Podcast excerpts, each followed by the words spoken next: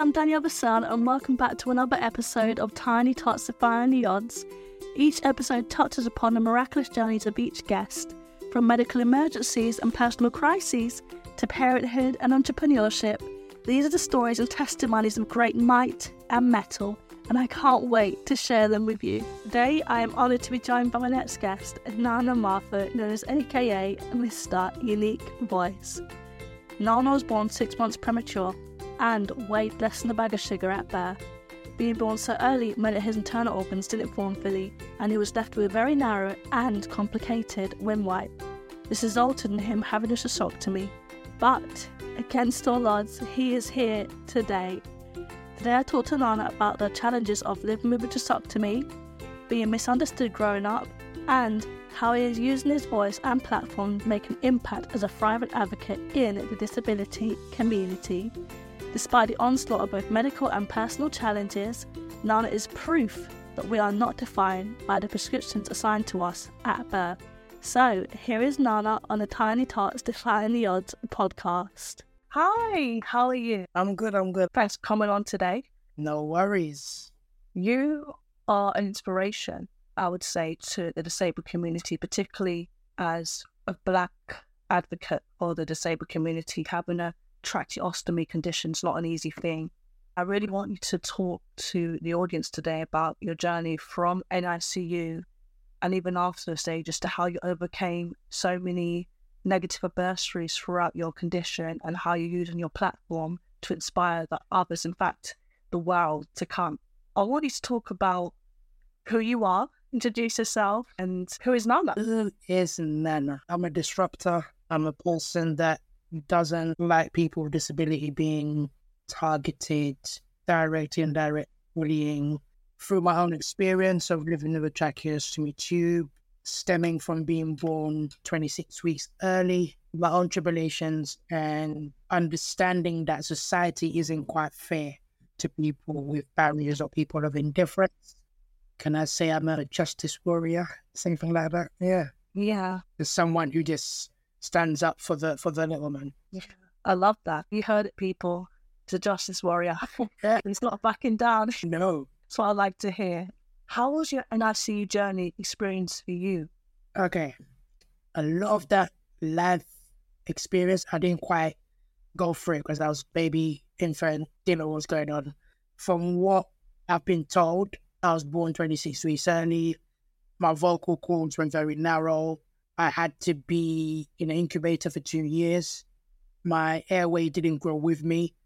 So I think from birth, I had a tracheostomy tube inserted, but a baby's version. I was indoors a lot as an infant. A lot of the pictures I see, I'm in indoors. I don't see myself doing any activities. I think I became self aware, not necessarily in nursery, but I'd say primary school. That's why I became self aware that I had something actually wrong, but I was actually different. And it's kids kids are cool, right? So I found out I was different through someone trying to bully me. And that's how I established that okay, I've got something not quite right. And then obviously having to be taken indoors during the winter cold periods, I also established that okay, this is weird. My friends are playing outside, throwing snow at each other, running around, slotty nose, and I'm indoors with a teacher trying to do some activities with me till the bell rings. So I never really understood that up until one day I got so aggravated I kicked a teacher when the teacher was coming to get me to go inside because yeah, I just didn't understand why every time I was just about to have some fun. Oh, you can't play outside, don't know you got to come indoors. So me kicking the teacher resulted in them calling my parents into the school for me to be actually told, oh, it's actually us, your parents, who have told the school to do this because of your condition. I'm like, oh, what condition? Like, oh, you got a tube, you got a narrow airway, you're living with a condition that during the winter period, you get chest infection more rapidly than someone who doesn't have an open wound.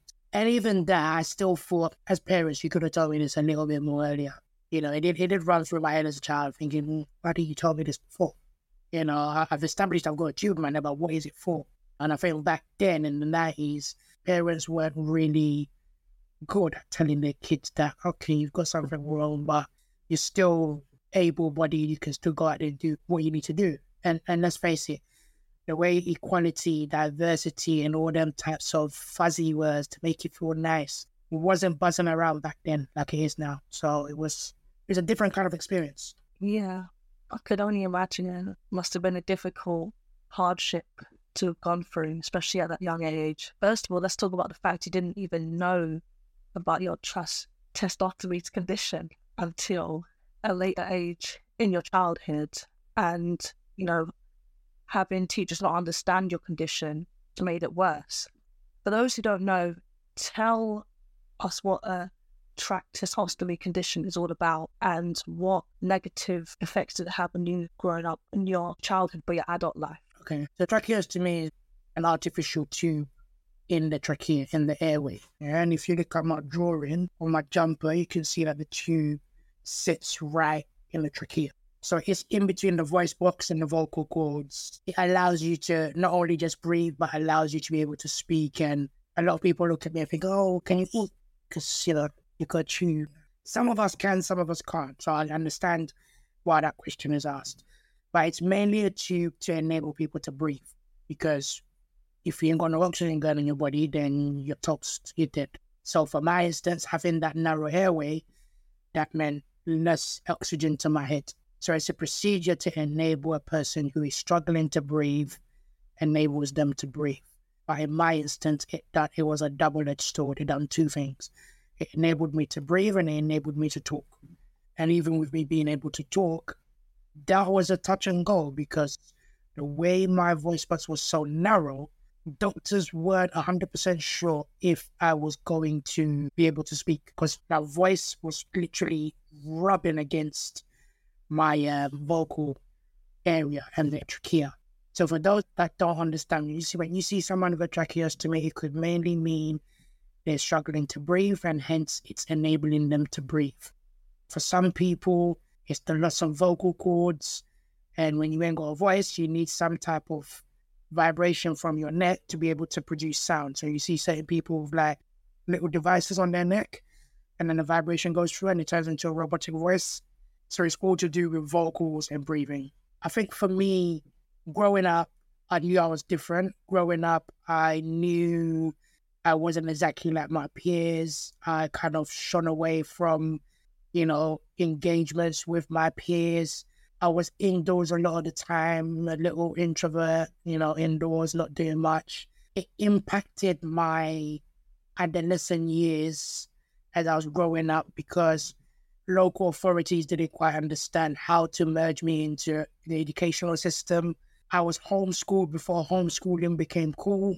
You know, I had teachers coming in from being paid by local authority to come and keep me on par with my peers because I was out of school for about two years in our two years, we're talking twice. So we're talking at the beginning of secondary school, mm. and then we're talking year 10 when I came back into the country from Ghana, because I lived out there within my crucial teen years. And that's where everything disintegrated.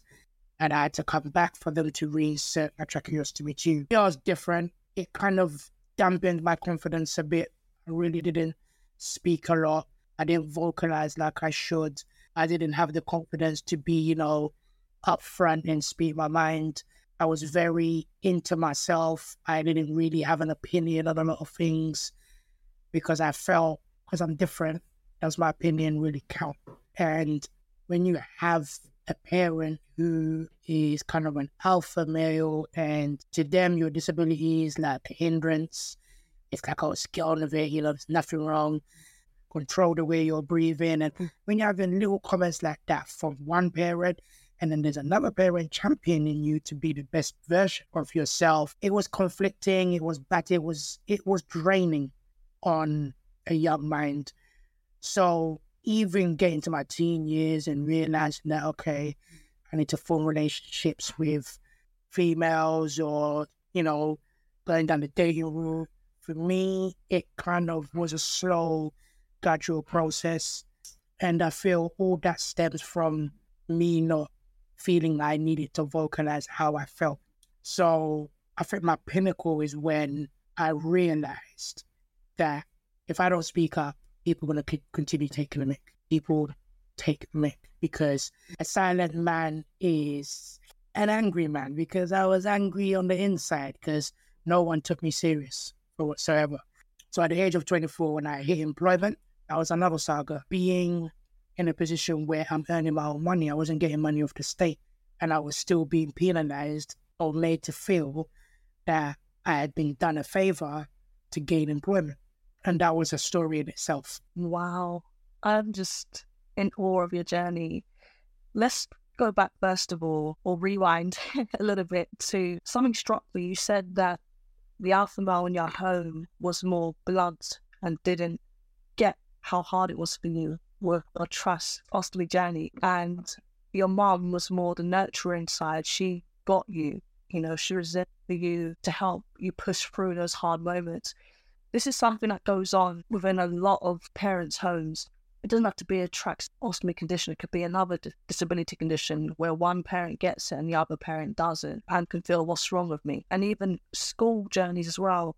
I've known people that have got children with disabilities and they're constantly getting, you know, called to the school because the teachers don't always understand them and it's frustrating for the mums and dads and they don't know what to do anymore. They try and explain to the teachers, oh, this is what's going on with my child, but yet still you're not really paying attention, not really listening to what parents are saying. You're dismissing it and you're constantly, you know, throwing them out of school, kicking them out, but you're not really getting to the root cause of why they're acting out a particular way. What would you say to parents going through that right now, where teachers are really understanding their child in the school life, or parents always are having mishaps or may have mishaps with their child's disability journey? I think for me, the world has changed quite a bit within my time. My time, there was no such thing as the social model mm. where you include people in a conversation. A lot of the time in my years of growing up, conversations were being had about me with me in the room, but not really involved in any part of the decision making or how a decision they were making would affect or impact me on my day to day living. As it stands now, yes, there is still like a, a mountain to climb. We haven't really got to the top of the hill yet, but I feel parents really need to emphasize for educational institutions to really take a day to understand a person of that condition. If that means going to an institution and looking at people who live with that condition, fair enough, it varies from person to person, but having that mindset to understand than to just go onto Google and say, I've Google searched your condition and I understand it. Textbook and seeing it in physical life is two different things. So I think the the parents who give birth to children who are premature, it's a daunting thing. You don't know if your child is to live or die. And I think parents really need to take a deep breath and have faith and don't always accept what a medical specialist may say because medical professions only read from a textbook. Yeah, everything they read from is from a textbook and it isn't really necessarily what goes on in life. You know, in my instance, weighing a bag of sugar, having a narrow airway, being in an incubator for two years, going in and out of intensive care more than 26 times, I should have been dead. That was the textbook. But that didn't really occur. So parents need to have faith and they really need to put their foot down and don't be told what you feel your child will be. You know your child. If your child can no longer survive within society or you know, this world, then, you know, if they give up on their own accord, then, you know, unfortunately, that's the way the cookie may crumble. But if your child has a fighting spirit and they're willing to fight through whatever barriers and challenges they are facing, then you need to be that vocal mouthpiece for them to enable that society understands that everyone has a different way of living and everybody's strengths are different. Some people are here, some people are here, some people are here. So, for parents who may be watching this, I'm a product of being born premature, being misunderstood, being misguided, being put in a SEND education because no one understood what my disability was in the 90s. Yeah.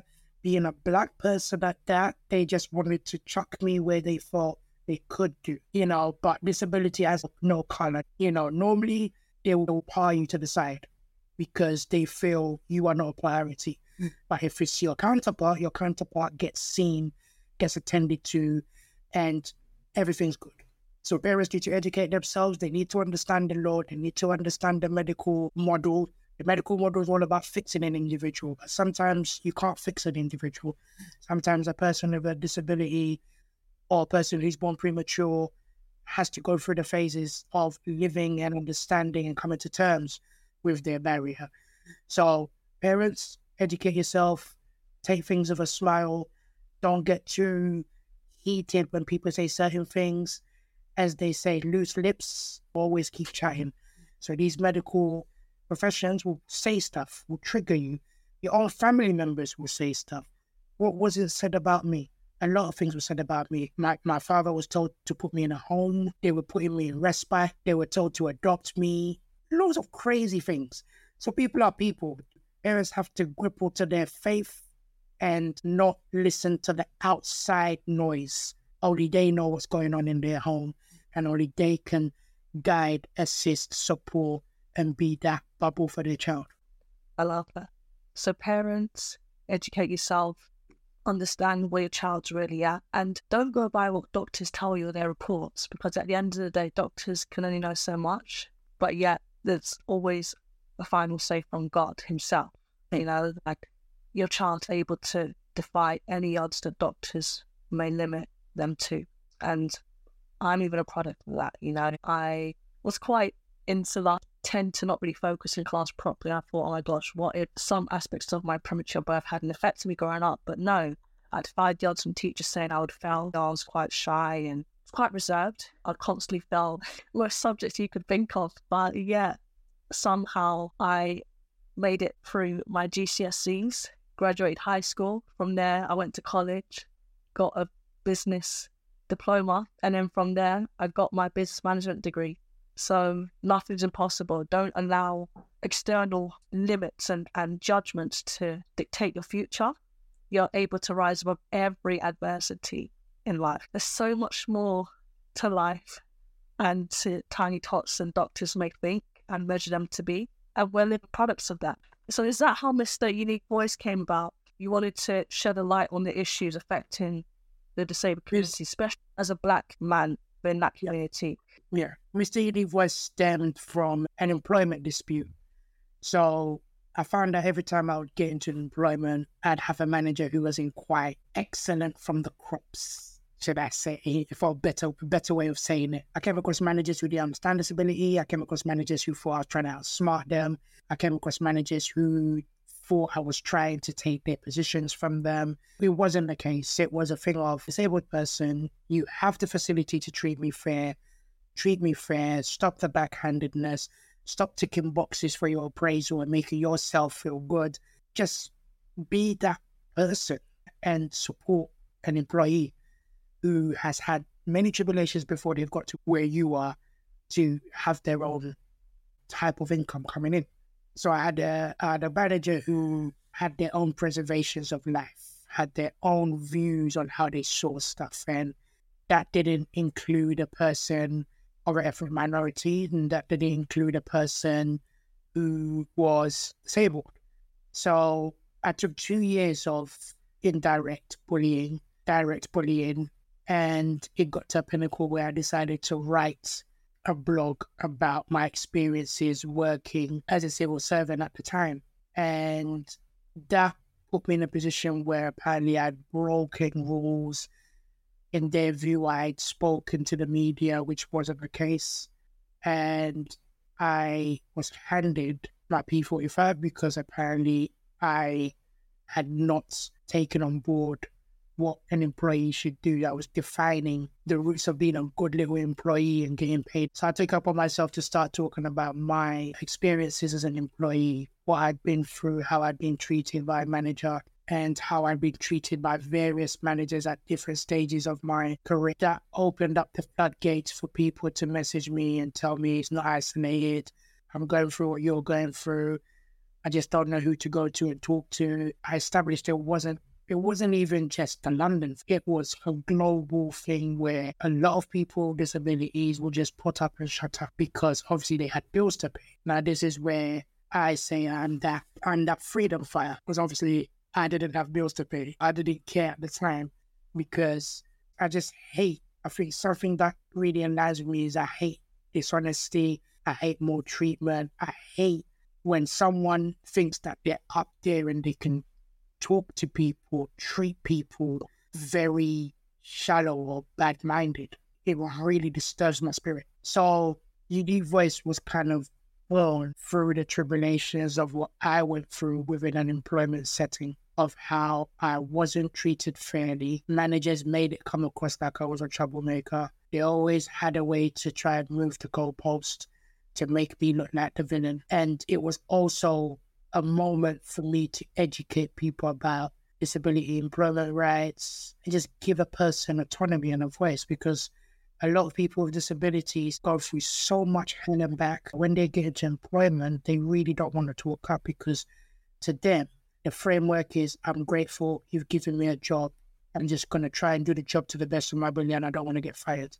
I don't want to lose my daily, my daily bread. And I'm trying to make people understand you don't need to behave like that. They should be grateful for having you. They should be grateful for understanding that you're not letting your disability imprison and make you sponge off the state and make you be less included in society than you should be. So that's why Unique Mr. Unique Voice was born. Absolutely love that. Honestly, just listening to your journey is inspiring. I just want to say that it brings back so many memories of my granddad's journey he was actually disabled from a car accident that left him paralyzed. This happened before I was born. And imagine walking and never being able to walk again. You can't never open your hands again. But yet he visited different institutions and care homes. He still used the gift of singing. He didn't allow his disability to stop him from making an impact. And there have been a few testimonies of how his singing helped others and he got to meet you know the queen's mother for example and other people mm. because he was determined to not allow his disability to stop him yes he may be in a wheelchair but he's not going to stop his gift of singing mm. so how are you using your platform to inspire others i think for me the mere fact that i can speak i want to use my voice to be able to spark a flame in others that i didn't unfortunately get till i was about 24 i think for me I could have been born without a voice. There was two occasions when I nearly lost my voice permanently due to various procedures that needed to be done for my airway. And I think the main pinnacle thing for me is if you've got a voice, don't waste it. We see so many YouTube, TikTok, various platforms where people do craziness and it's not of value to the world. But he will get the most hits than someone using their voice to be, you know, a beacon of hope. So with me, the mere fact that I know that my voice box has taken a hammering, it's gone through hell and back, and I've still got that voice. Yes, I may be gasping for air. Yes, I may sound raspy. Yes, when you're standing next to me and I'm breathing, I'm thinking, what the hell is that? But long as I can talk naturally, my aim is to empower people to always remember to make a difference in someone's life. It doesn't have to be a big gesture, you know, to prove, to show everyone or show off to everyone that you can make an impact. The littlest things make an impact. The mere fact that you're seeing how someone's doing, the mere fact that you're looking at how society is behaving and you're dropping nuggets of advice to someone to change their way of living is a way forward and it is a way to really impact maybe one one person, two people, four percent of society. Little by little, you will change the world. And I think my aim and my passion is to just keep on dro- dropping those nuggets of wisdom to impact and make people flourish within themselves. Because once you flourish within yourself, you can flourish for the world if you do not flourish within yourself and you decide to take pity on yourself for something that is out of your control, you are not being that beacon of hope for people who need it. And what we don't want to do is take self pity and damage and break your own soul because everyone's here for a purpose, everyone's here for a reason. Make the most of it, make a difference, and be that beacon of hope for, for all, if not yourself. I love that. Make the most of it and make a difference and be that beacon of hope for yourself and others. Wow, this is just nuggets you're dropping here. Amazing. What opportunities have you had then? Because I see you do your thing. You've been writing articles for The Independent and been on the ITV, being an advocate. So, do you want to tell us about that? I think it, it's my natural flair that got me into these kind of opportunities. It's not something that was handed to me. It's just me being real and honest. I'm not sugarcoating anything. I'm not trying to downplay that I've got a track here. I've got an artificial tube in my neck. My first grand opportunity was when I got nominated for a National Diversity Award in 2018. And that was just to do with me just being out there and being outspoken and having the I don't care kind of attitude and, you know, not allowing social construct or people's opinions on what and how I should conduct myself or, you know, what type of language I need to use. Because at the end of the day, I can only be true to myself is if I, you know, if I'm allowed to be myself. Once you start constructing and structuring someone to be a figure of someone's imagination, then it won't work. So being myself has got me into positions like the BBC on Eddie Nestor's show. There's another show that I'd done on another presenter's platform, again on the BBC. I also got to meet some some famous people who were actors and actresses from EastEnders, Coronation Street, you name it. I also had the opportunity to be on Yanga TV, which is a platform on Sky. Again, that was me talking about disability and talking about myself. Having the opportunity to meet some people from the ITV directors, being in, in spaces like BFI, British Film Industry, being on advisory board, and being on various platforms that pushed the ethos of you yourself recognize who you are, and just live for you. As I said before we came on air, I've done so much that I don't, it's nothing where I'm keeping a record. So when people say stuff, sometimes I'm like, oh, did I? And then I, you know, I remember it because I'm not doing it for, for gratification. I'm not doing it to make people think, oh, wow, wow. I'm doing it because these platforms allow me to have a bigger reach, to be able to get to people that would not necessarily meet me in physical life. So anybody that watches a program that I may have done a couple of years ago, and you can take a piece of nugget from it, that's what the aim was. I have many people still reaching out to me my articles I wrote for the Independent newspaper. I wrote it talking about just before the, the COVID pandemic hit, and I'm still having people reach out to me. I'm even getting paid jobs because of that article. So it's not necessarily a difficult place to be in. I mean, people may look at me and think, oh, he's lucky, he's getting all these opportunities.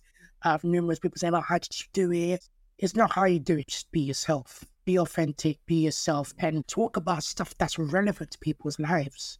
You know, if you're going to go out there and be ratchet and talk about stuff that is just crazy, you're going to get the backlash for that. But if you're talking about things that affect people's lives and things that are going to impact and make someone take a minute to think, opportunities come naturally. And it's how you gravitate to those opportunities is what makes the difference. Not every opportunity is opportunity you need to gravitate to, but the ones that you feel you need to make that massive impact. And that's why I've been doing all through. Love that. Love it. So, guys, not every opportunity is the right one for us. The right ones will come falling into our laps, and the ones that aren't for us, we need to walk away from. And it's those ones that will make a strong impact to other people's lives. And if they can see that we have the heart, soul, and passion cause, naturally people just be encouraged by that. As you know, Nana, I done my film two years ago, right? Yeah. And I've still got messages of how, for example, a lady messaged me on LinkedIn and she said that I just seen your film and uh, it was really inspiring. I needed it in that moment because I was going through depression or dark period. And now that's helped to uplift me and encourage me that I can be a strong woman and thrive in my purpose. It's all about who you touch at the right moment and what message you can use to convey to touch those people in those moments where they need it most. And you're doing just that. So keep it up. Mm. What does the future look like for you then? The future for me is being able to reach other parts of this world and educate them about disability because other countries, third world countries, are so behind. It's unreal about disability. You know, I've heard horror stories of how disabled people are treated in other countries. I've heard horror stories of how parents actually condemn and completely erase the existence of their child from their memory. So it's about traveling to other countries, being that beacon of hope for others, and changing the landscape on how disability is viewed and how people can, you know, embrace disability rather than detach themselves from it and make themselves so ice cold from a situation that it's got nothing to do with the devil, as most of most countries think. It's got nothing to do with anybody in your family cursing you. It's got nothing to do with God punishing you for something you may have done in your teen years. It's nature. Sometimes nature doesn't go the way it's meant to go, and things happen. And it's how we deal and empower and embrace that soul that has a disability to be a better version of themselves rather than being introvert like how I was for many years of my life before I realized my true potential. Enable that people with disabilities understand their potential from early and be a powerful impact for the rest of their life till they are normal. And you're doing just that. So keep doing what you're doing. Thank you so mm. much for joining me today. I know that you inspired a few people today with your story. In fact, you. you inspired many people with your story. Where can people find you, Nana? So people can find me now. If you just type my name, Nana Marfo, you can find me on, on, on Google. But my handle for Twitter is Mr. Underscore Unique Underscore Voice, and it's that same handle for LinkedIn, Instagram, Twitter, and Facebook. Awesome. Well, guys, make sure you follow Nana Marfo, aka Mr. Unique Voice. He's got more to come in the future. So keep your eyes opened and everything, and stay tuned for how he's going to make further impact within his journey and within his purpose. I hope you were inspired by today's podcast. Stay tuned for next week's episode, and it was a pleasure to have you listening in and, and tuning in. So I appreciate it and love you guys.